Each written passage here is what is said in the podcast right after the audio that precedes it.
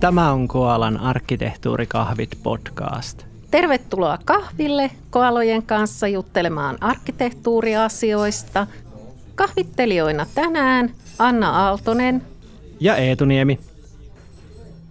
Koalan podcastien aiheena on arkkitehtuuri. Meidän varmaan kuitenkin tässä ensimmäisessä podcastissa pitäisi vähän kertoa, että mistä me oikein puhutaan, kun me puhutaan arkkitehtuurista. Voisi olla ihan hyvä, joo. Joskushan tätä verrataan vähän niin kuin talonrakennusarkkitehtuuriin, kaava-arkkitehtuuriin, johonkin tällaiseen, mutta se on mun mielestä pikkasen laimeeta ja vanha-aikaista. Ei se, ei se nyt ihan, ihan oikeasti silleen mene. Eihän organisaatiot ole semmoisia, että ne kerran pykätään valmiiksi ja sitten se on niin kuin siinä. Mm. Ja arkkitehtuurissa on aika monta sellaista ihan toiminnallistakin asiaa, koska arkkitehtuurihan tyypillisesti sisältää tietyt toiminnan kuvaukset, eli se, mitä palveluit me tarjotaan asiakkaille, millä prosesseilla me tuotetaan ne palvelut ja mm, keitä kaikki osapuolia ja rooleja meillä on sekä töissä että keiden kumppaneiden kanssa me tehdään sitä. Niin ja vähän, että millä teknologioilla pyöritetään tätä hommaa. Että miksi niitä haluaa kutsua, on ne sitten tietojärjestelmiä vai sovelluksia vai mitä, ne mitä käytetään. Ja sitten tietysti niin kun ne saattaa perustua jollekin alustoille ihan, ihan miten syvälle tässä siinä tekniikassa haluaa mennä. Mm. Ja yhä tärkeämmäksi nykyään muodostuu tiedot, eli ne tietosisällöt, joita hallitaan, koska tietoihin liittyy erilaisia asioita. Pitää huolehtia tietosuojasta ihan tämän EUn tietosuoja-asetuksen takia. Pitää olla riittävä tietoturva niin, että ainakaan luottamukselliset tiedot ei mene kenenkään asiattoman käyttöön ja niin poispäin. Että pitää olla jonkunlainen kokonaiskuva siitä omasta organisaatiosta. Eli se vähän niin kuin kertoo, että mitä, mitä meillä on. Sitähän voisi sanoa periaatteessa tilannekuvaksikin.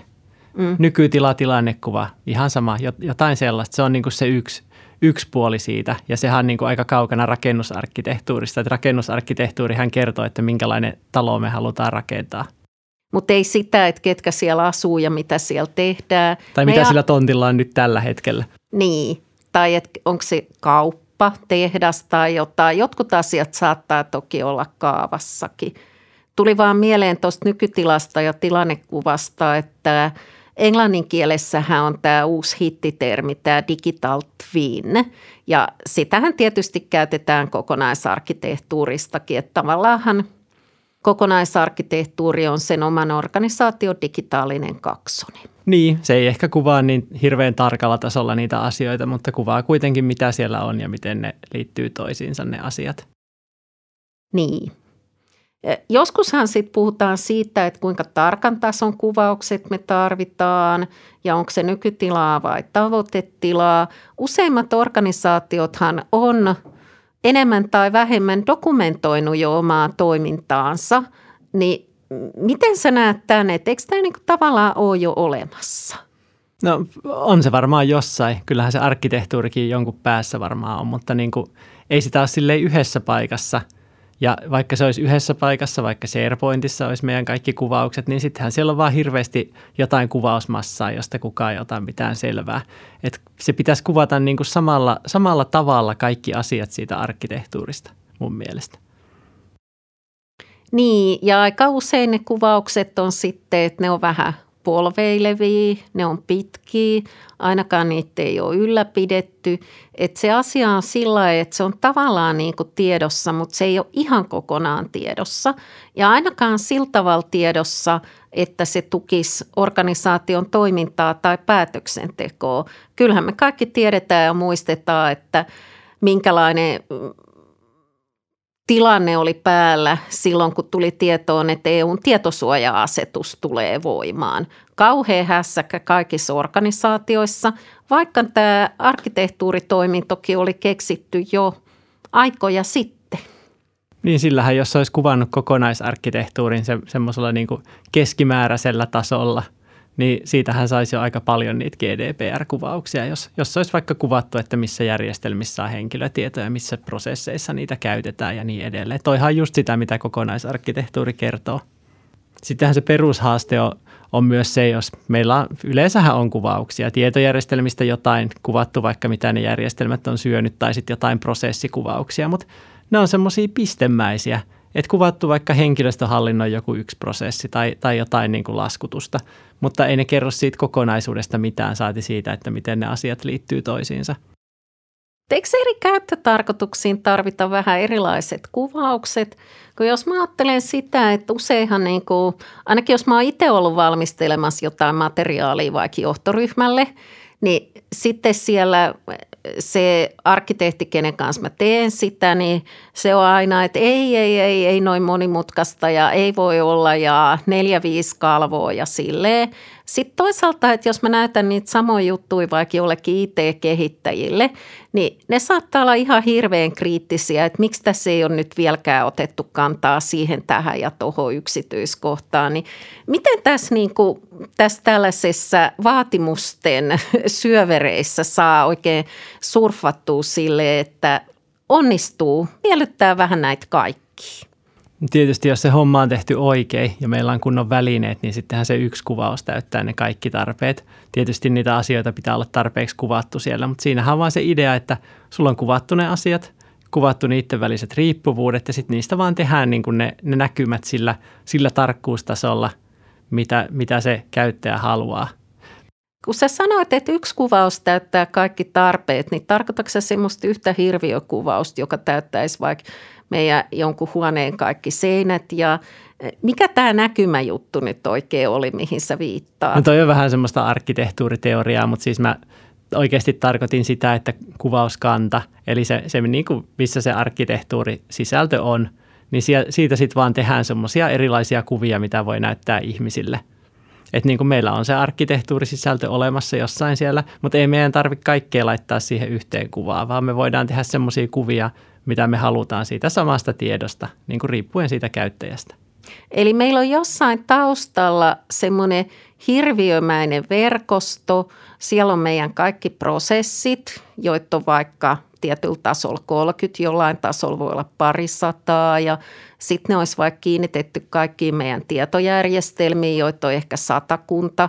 No monella organisaatiolla on aika paljon enempikin ja sitten siellä on ne tiedot, karkealkin tasolla niitä on varmaan 50 kappaletta, niin sehän on tämmöinen aivan mahdoton elementtien verkosto siellä sitten.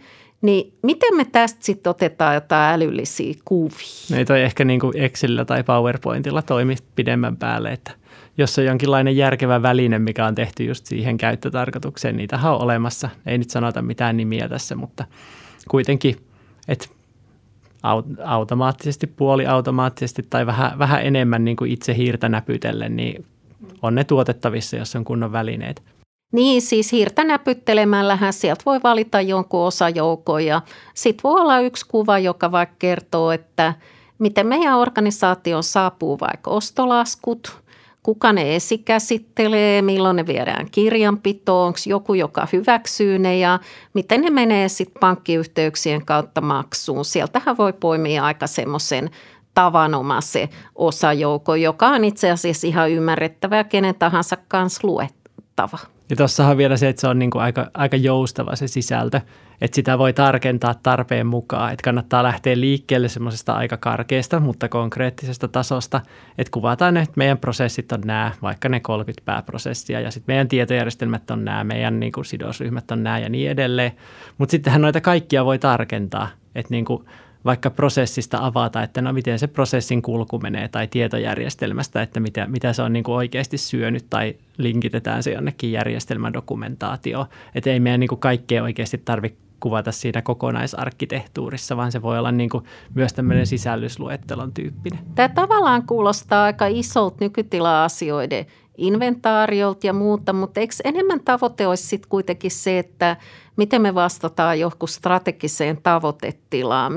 mitä me tämän strategian kanssa tehdään, että ilahtuuko meidän organisaatio nyt jostain semmoisesta massiivisesta nykytilan kuvauksesta? Kyllähän se tarvitaan yleensä pohjaksi. Muutenhan me ei tiedetä, että mitä, mitä meillä on, mihin me edes pystytään ja mitkä ne päähaasteet on, mitä kannattaisi lähteä niin kuin ratkomaan. Tai mikä se toimintaympäristö on niin kuin mistä voi tulla sitten jotain tarpeita tai vaikka muutostarpeita, esimerkiksi lainsäädäntö. Ja sellaisten tosi massiivisten kokonaisuudistusprojektien sille, että meillä on keskitetty tietojärjestelmä, joka tekee kaiken mahdollisen, niin Tällaisten aika taitaa aika lailla olla ohi. Et mä oon ainakin huomannut, että noissa meidän asiakkaissa niin sitä tavoitetilaan siirtymistä tehdään yhä pienemmissä paloissa. Niin se on periaatteessa yksi projekti tai hanke. Että niin kuin, onhan se nyt oikeasti tosi vaikeaa kuvata organisaatiotasolla, että meidän organisaatio näyttää kymmenen vuoden päästä tältä niin kuin kokonaisarkkitehtuurin keinoin. Ei se ei, ei siihen niin kuin normaali ihminen välttämättä pysty. Että se ny, nykytila on paljon realistisempi lähtökohta ja sitten otetaan sieltä tiettyjä alueita, mistä sitten lähdetään kuvaamaan sitä tavoitetilaa. Eiköhän kukaan pysty enää näinä aikoina edes ennustamaan tavoitetilaa kymmenen vuoden päähän, eikä kenenkään kannata naulata tavoitetilaa niin pitkäksi aikaa. Saisi edes parin vuoden päähän. Mm.